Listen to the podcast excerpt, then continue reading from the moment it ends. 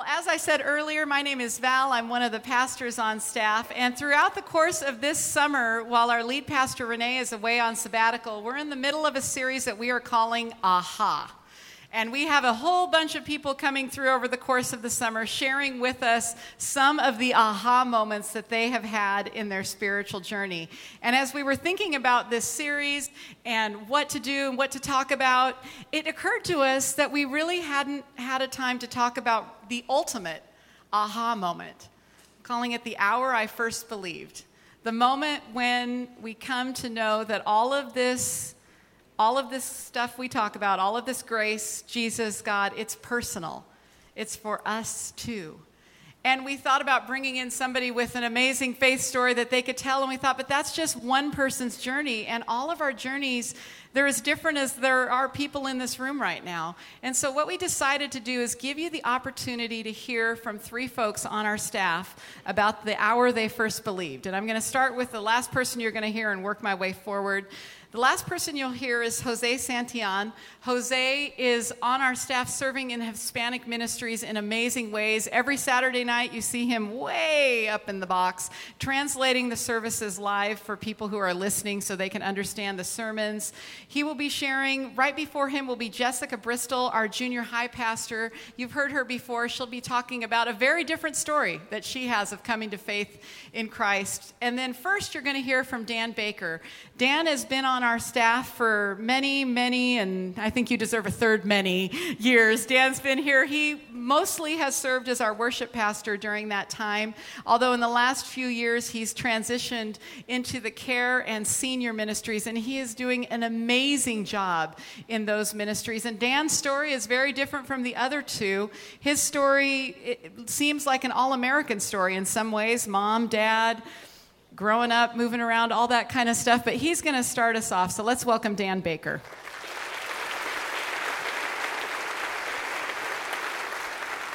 Hello, everyone. Hey, it's great to be here today. Uh, all American family, huh? Really? Okay. Well, my grandfather was an illegal alien from Canada, and he was connected with the mob, and he ran underground gambling operations all American. My grandmother was a wonderful, nurturing kind of person, but she kept her ethnic background a secret to her grave. She never told us. We finally found out. So watch your Polish jokes around me, okay? My dad's older brother was a bookie. That's a term we don't hear a lot around here. He was into gambling. He took, took uh, bets. He was a bookie. He booked bets. Well, this culture really had an effect on my dad and uh, their marriage, my mom and my dad's marriage, was pretty shaky in those early days. Dad could not get a grip on it. He loved to drink and he loved to gamble. And uh, one of the best decisions he made, though, was to get out of Dodge. Lived in Southern California, decided, let's go to Oregon. We need to get out of here. I was only four years old at the time, and mom and dad were looking for a better life. So we landed in Eugene. And in Eugene, finances were a little tough. Dad made about 100 bucks a month, and our mortgage payment was $96 a month. Something had to give. So we headed for the land of plenty, Klamath Falls, Oregon. There, he got a job as a shoe salesman. Money was actually a little better because it regularly came in. But what was really good about Klamath Falls, Oregon, that is where my folks' search for meaning came to an end. It was over. Because some neighbors invited them to church on a Wednesday evening. And on the way out of church that night, my mom started to cry. And she didn't know why. And dad didn't know why. He's going, oh boy, what's going on here? But he picked up a tract out of the little tract rack on the way out of the church. This is old school. This is 1958. And uh, they went home. When they got home, Mom went to the bedroom, and Dad stayed out in the living room. And independently of each other that night, they both prayed to receive Christ. The next morning, they woke up. Mom greeted my dad and said, You know, something really wonderful happened to me last night. And dad said, Something really wonderful happened to me, too. Our family life changed dramatically. Jesus was the main topic of conversation. And it wasn't long before I knelt beside my bed one evening and prayed to receive Christ as well. I was just five years old. And I remember a year later in the baptistry in a church in Sacramento, I could barely see, barely see over the top. Where's the top? Right here. Looking over, I could see the crowd out there. And the pastor said, I know this kid is really young. He's six years old. Look at him. Isn't he cute? He's six years old, but he really loves Jesus. I see no reason not to baptize him. So that's the basic story behind the hour that I first believed. But you know, more important than that hour are the hours and the years and the decades since that time. I can say decades and decades and decades. Val, thank you. You know, our conversion is so significant, but our ongoing state of being converted is really significant. Well, as I grew older, my zeal for the Lord diminished. I was uh, really little. I know you find that hard to believe considering my present stature. I was small and I struggled with feeling accepted. In junior high, I was desperate for friends and I got with the wrong crowd, going down the wrong path. But that summer at a Christian camp, things changed. It wasn't much of a camp, let me tell you. Uh, the main activity for us kids, they'd send us down to the railroad tracks to look for old wine bottles. I'm serious. This, I'm not making this up. This is a true story. The most popular entree was horse meat. Yeah, I'm not making that up either. This is not Camp Hammer. That'll be clarified later. But a couple of things happened to me that week. The very first evening meeting, the speaker closed in prayer, and he had us all bow our heads, close our eyes. And he said, If you know for sure that you are going to heaven, I want you to raise your hand. I could not raise my hand that night. I just couldn't do it. I didn't know for sure. Another night at camp, the preacher was talking about some of the problems with our society. One of those problems is popular music. And he was basically saying, this music is really not good music anyway. Well, I was a mouthy little punk, and I liked the Beach Boys a lot. I actually stood up in the middle of the meeting, pointed my finger at the speaker, and said, Who are you to say what is good music and what is not good music? Thank you. I was preparing for music ministry at that time. But I figured for sure I wasn't going to heaven now. Another thing happened that week. Uh, this, was, this was the significant thing. The previous thing was not significant. One of the guys in my tent accepted Christ for the first time. And he was so excited. He was expressing a joy that I just did not have anymore.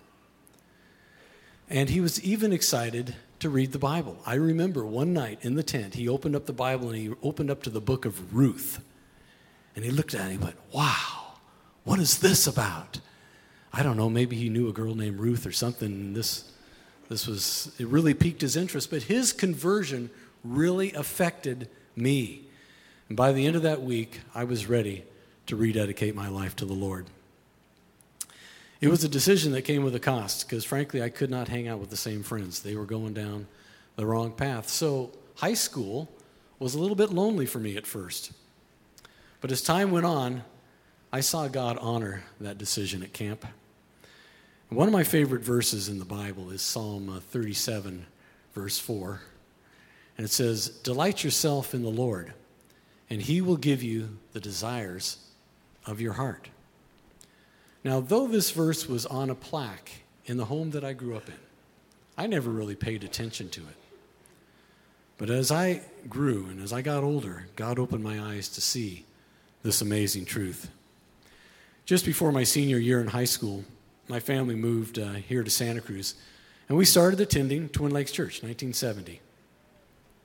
I had very few friends prior to this move, but I'll tell you, that very first Sunday, I met some people that are still my friends, close friends today. And I had always had the desire to do more musically. And I remember seeing one of my peers, a guy my own age, just, just defining the word peer for you, guy my own age, playing stand up bass and singing. And I watched that and I went, I want to do that. God opened the doors for me to do that very thing and so much more. God also led me to work with kids at Twin Lakes and, and to work with kids at Camp Hammer for many years. And in the process, He led me into the full time ministry. But there's one summer that really stands out in my experience ministry here at the church and at the camp. That was the summer of 1976. It was a great summer of ministry, but it was the summer that I met my wife. Yeah, we now have four kids, five grandchildren, and two on the way this year. Delight yourself in the Lord, and He will give you the desires of your heart. But life has certainly not been perfect for us. We live in a broken world. I make mistakes all the time. I haven't always delighted myself in the Lord. I've neglected and doubted His ways many times. Even in our move back here to Twin Lakes in 1991, that move was fraught in my heart with uncertainty, pain, and lots of doubt. I had no idea what God was up to, but He had His hand on our lives, and He still does today. Yes, the hour I first believed was in 1958, Klamath Falls, Oregon. But I still believe today, and I pray by His grace that I will continue to believe until that day He takes me home. You know, I want to thank Josh Fox for leading us to the throne of God this morning. That worship service was truly amazing because it reflected on the glory of heaven and the strength that we have in Christ right now. My brother has been gone 45 years. My dad has been gone 10 years. They are there in the presence of God now, and He has totally restored them. And I look forward to that day, and I'll be there with them. And we'll be able to look back on that hour we all first believed and give praise to the Lamb who takes away the sin of the world. Amen.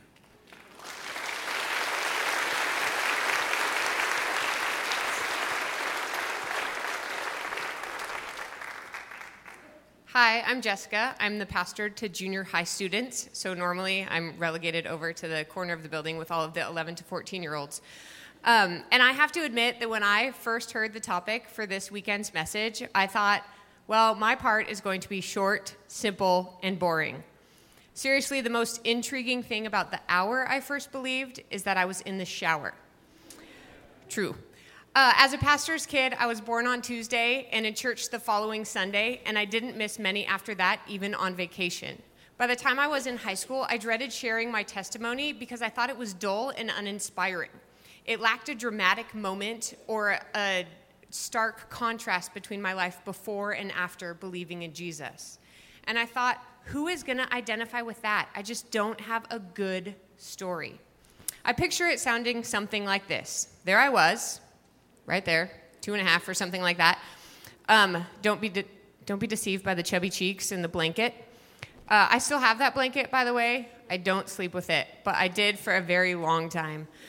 Uh, so there I was, a selfish, independent toddler, thinking I could do everything on my own, defying my parents to establish my own individual identity until one day my sister told me about Jesus. And then everything was perfect. The end. That's not there's some truth to that, but that's not exactly how it goes. According to family folklore, I did accept Jesus when I was three years old, and I did happen to be in the shower with my older sister. But honestly, I don't remember much about that moment. It's in the quiver of family folklore, of family stories, much like the story about how when I was two years old, we were staying in a motel, and I jumped out of the bathtub and ran out of the bathroom and out of the motel room and down the walkway yelling, Me nude, me nude with my sisters running after me. Um, it happened. My family likes to remind me of it at very inopportune moments. But I remember my short career as a nudist about as much as I remember the initial moment of my belief in Jesus. Of course, I prayed with my older sister that day. I was three, she was eight. I wanted to be just like her when I grew up. If she followed Jesus and thought it was important, I wanted to follow Jesus and thought it was important. My story just does not include a dramatic before and after. I have no idea what it is like to be in a home that does not value faith. My dad read the Bible or devotionals to us on an almost daily basis, and we acted out Bible stories together as a family. I still remember sitting with my mom in the rocking chair as she sang a, a, song that included all the names of the books of the Bible. I don't remember a time in my life I didn't follow Jesus or a time I didn't know about God's grace. But I have two clear childhood memories of significant spiritual moments that have nothing to do with being a pastor's kid or a devoted younger sibling. In the fall of 1983, I was six years old and had just started first grade. And that fall, my dad was diagnosed with a very rare tumor. He had a tumor in the right ventricle of his heart. And of the 33 cases known of this in the world, 31 had died, and they were only found in autopsy. His was the second successful surgery in the world. Um, he was 38 years old at the time. And honestly, I see it as divine intervention and God's grace that the doctors caught the tumor and were able to operate. The surgery was so rare that they videotaped the whole thing, even though it was 1983 and you know videos were new. And they gave us um, a short 15-minute version of the surgery, which my sisters and I used for as many science projects as possible while we were in school. And that also means that we've seen inside my dad's chest cavity and we've seen his heart pumping and stop and start pumping again. Um, so there are many details about those days that I don't remember and a lot that's hazy and some things I had to ask for in preparation for this because I was only six. But there are two things that are kind of burned into my conscious and my memories about that time. First of all, I remember going to school the day my dad had surgery and knowing he might not be alive when I came home. Even though I was six, I knew exactly what was going on and how serious it was. And second, I know beyond a shadow of a doubt that God was with me, comforting me in this very tangible presence. And even now, I struggle to verbalize exactly how I knew that. There was no audible voice, there was no dramatic sign from heaven, but God was there. As I alluded to earlier, my dad survived the surgery. He's here. My parents are over there. Um, he survived the surgery, and I am so incredibly thankful. And obviously, were circumstances different and things had gone another way, my life would have been very, very different from how it is today. But as I look back, I don't relate God's presence with a successful surgery. I relate God's pre- God sitting there. I think about how God sat there with me in the worry and the waiting. And that is an example of God's grace. When we accept God's grace, He doesn't come into our lives and fix everything. He didn't make the tumor disappear. He doesn't make our lives perfect or without struggle. And says he instead, He promises to walk with us through the sorrows and the triumphs of life. 2 Corinthians 1 3 to 4 says, God is our merciful Father and the source of all comfort. He comforts us in our troubles so that we can comfort others. I first believed at three but my real aha moment came at six when God surrounded me with his comforting presence. But it doesn't stop there. As I said earlier, I'm sharing two aha moments this morning, and the next most significant one came when I was 11 during the summer before sixth grade. That summer, I headed to Camp Hammer, which does not serve horse meat. Never did, never will um, with other kids from my church. And um, so here I am at camp. That's my camp picture. And the awesome thing is that on the back, it is signed by Mark Spurlock, Laura Spurlock, Paul Spurlock, and Valerie Webb. Um, so we're all in that picture somewhere, but there I am looking awesome in my cropped blue shirt with ducks. Awesome sense of style. So, uh, over the years, most of my memories of that week have faded, but I have two things that I remember about that week. First, to my horror and utter embarrassment, I was fishing in the pond and I slipped and fell totally in, um, totally sopping wet. And I had to walk all the way back across camp wet, thinking everyone knew exactly what happened, and I was going to be like that kid that fell in the pond, and people were looking at me thinking, like, the pool's over there, why are you wet? Um, but more importantly, I recommitted my life to Christ that week. And I'm not sure what led to that decision. Unlike Dan, I don't remember anything the speaker said. I don't know who the speaker was. I don't remember who my counselor was. I don't remember any certain verse that was shared. Um, but I know that that week at Camp Hammer, I made a pivotal decision in my life to follow Christ. And as this week, as I was thinking about it, I was like, maybe God had it happen at Camp Hammer because He knew way back when that I would be here today and I would be sharing this story with you in a church that Camp Hammer has been instrumental in the ministry of Twin Lakes. And so at three, I put my faith in Jesus to the extent that I understood. At six, I had that very significant aha moment of God's comforting presence. And at 11, I decided again to follow Jesus and make my faith my own. I no longer believed because my dad was a pastor or because I wanted to be like my sister. Jesus had called me to follow him, and I responded. But it isn't like it's been smooth sailing since then. One thing I've realized in the intervening years is that when you grow up in church, it's very easy to fall into the Pharisaical trap of pride. Jesus told a story about a tax collector and a Pharisee. And if you were here last week, then you heard Adrian reference this story as well. But these two guys go up to the temple to pray. And the ta- tax collector prays, and he says, God, have mercy on me, a sinner.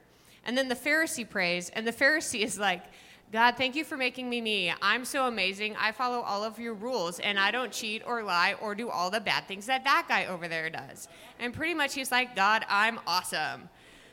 Um, and I have to admit that I have definitely had that attitude in high school and college, and sometimes more currently than I'd like to admit. And I look and I think I'm better than other people because I don't do or haven't done what they've done.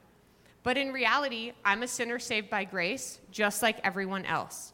And it's through God's grace that I heard his message early in life. And it's by God's grace that I stayed away from destructive behaviors in high school and college. I reap the blessings of godly grandparents and parents who continue to be instruments of God's grace into my life. Psalm 71 5 says, For you have been my hope, sovereign Lord, my confidence since my youth. And really, this verse sums up my life. Each one of us has a story, and all of our stories are different. And some have dramatic moments of life before and after Jesus, and others don't. And it has literally taken me years to realize that my story is a good story because it is a story of God's grace. Thank you.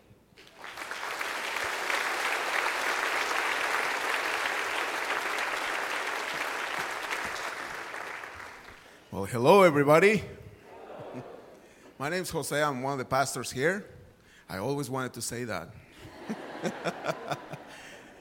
anyway, I'm usually way up there translating the sermons into Spanish. If you didn't know, we have that available every Saturday. But today we're going to do things different. We're going to have somebody come up and give you guys all radios, and I'm going to do this in Spanish. That's a bad idea, Val.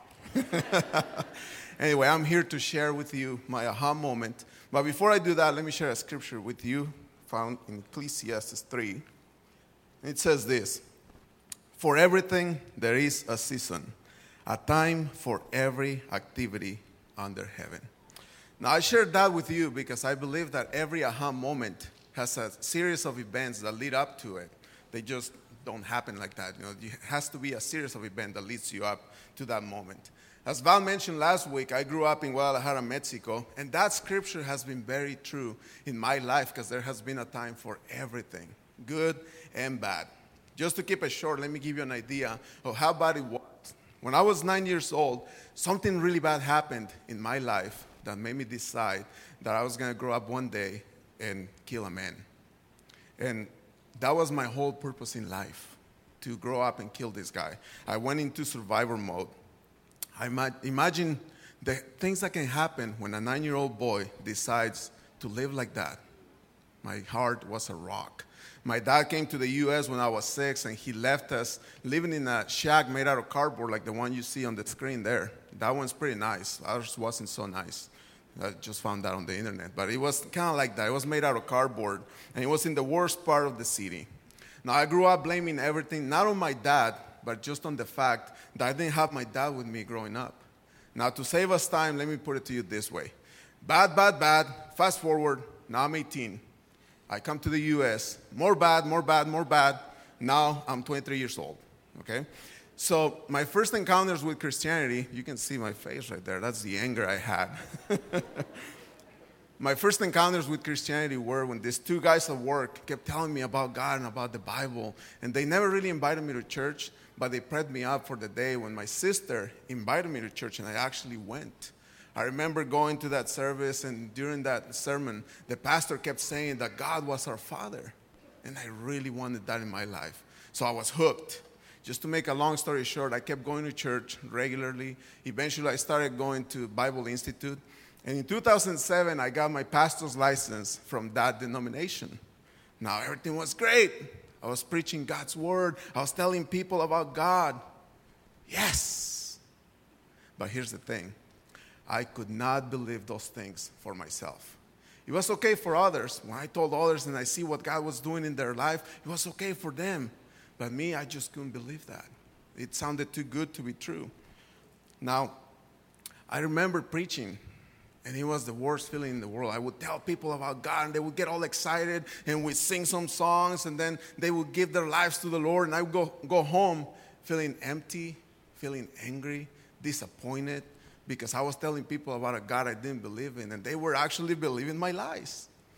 Now I'm proof that you can learn some Bible talk. You can sing songs. You see me right there leading worship. You can sing some songs. You can be a pastor and still not believe in God. I'm proof of that. It's possible. This went on for seven years. Three of those years as a reverend. Everybody was calling me reverend now. Until in 2010, my wife went on a long trip with my two kids, and I was home alone. Now, the Bible says that it's not good for men to be alone. It's true, it's very true. So there I am one night by myself, just feeling really bad, feeling like nobody cares about me. I've dedicated years of my life to a God that I don't even believe in. And I'm just sitting there, and I went my life was a mess. I went and grabbed a bottle of pills and a big glass of water and I put it on the table. And I said, Okay, God, this is it. If you really are out there, if you really are the God that I've told people about, I want to know you. I need to know you. I said, No lightning, no burning bush. I have told people that you can speak through your word, and I have it right here. So I opened my Bible thinking for the last time, and this is what I read Psalms 18:4. The ropes of death entangled me, floods of destruction swept over me. The grave wrapped its ropes around me, and death laid a trap in my path. But in my distress, I cried out to the Lord. Yes, I prayed to God for help. He heard me from his sanctuary. My cry to him reached his ears. Now, when I read that, I fell to my knees and I said, God, I believe in you.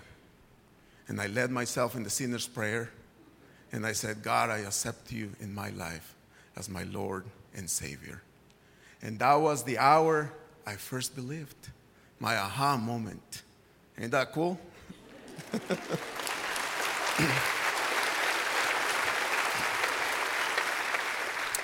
Now, here's what you can take away from this. That night, I decided to settle three things in my heart to never again question these three things. Number one, God exists. That was something that I struggled with. I was, what if he's not true? What if he's not out there? And I found out that he does exist. And I said, i will never again question that in my life.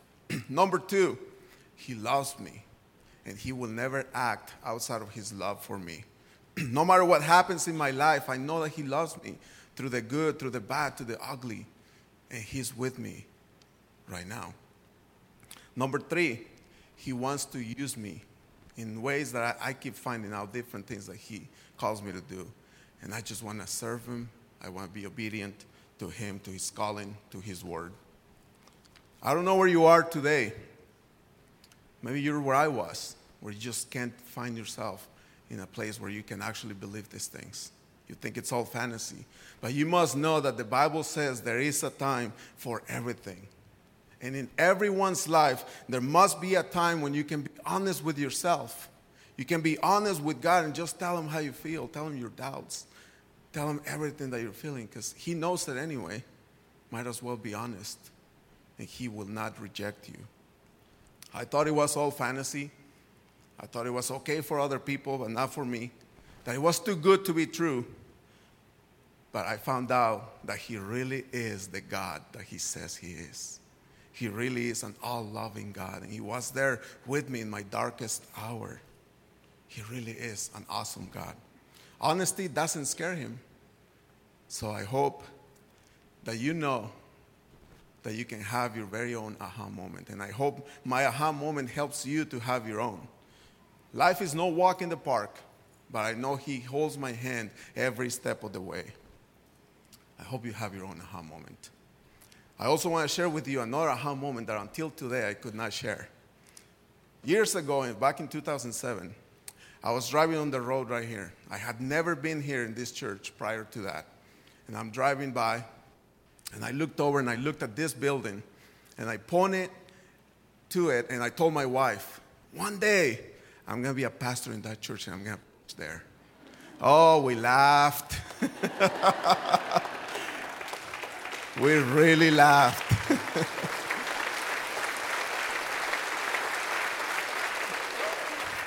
but you know what? The Bible says, delight yourself in the Lord, and He will give you the desires of your heart. And that aha moment has just happened here in your presence. so I hope my aha moment helps you to have your own, because I know your life will never be the same. Thank you, and God bless you.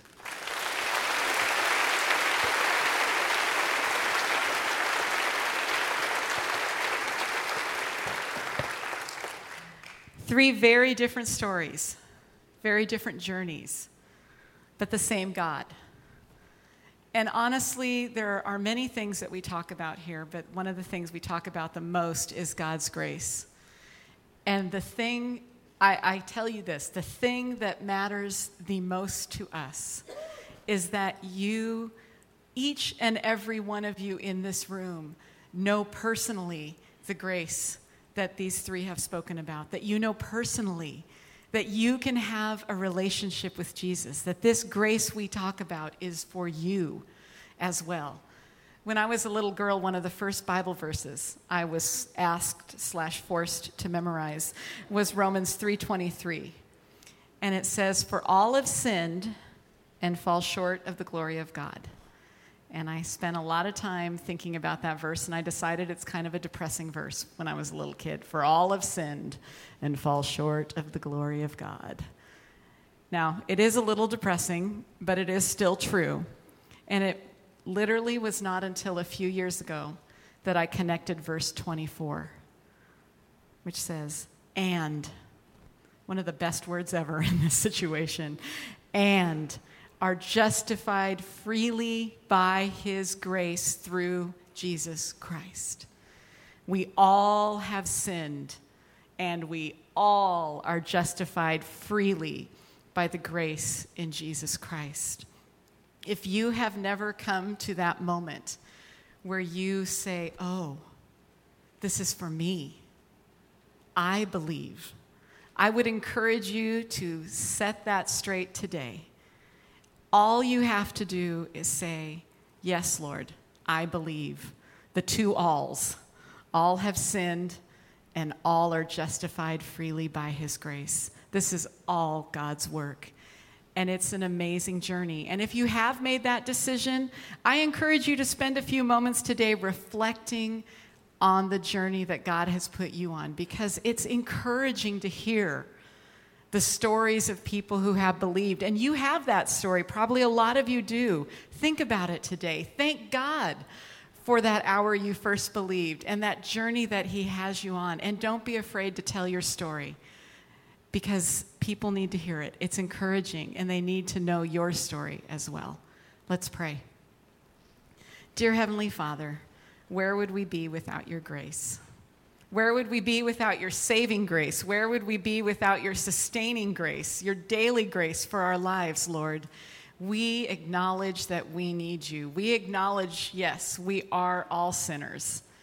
And we say, Thank you, God, that you are the Savior, that you provide exactly what we need, not only for our eternal life, but for our present life. Lord, I pray that if there are those here today who have not yet made that decision, that you would just continue to call them to you, that they would soon have that aha moment, the best aha moment of life.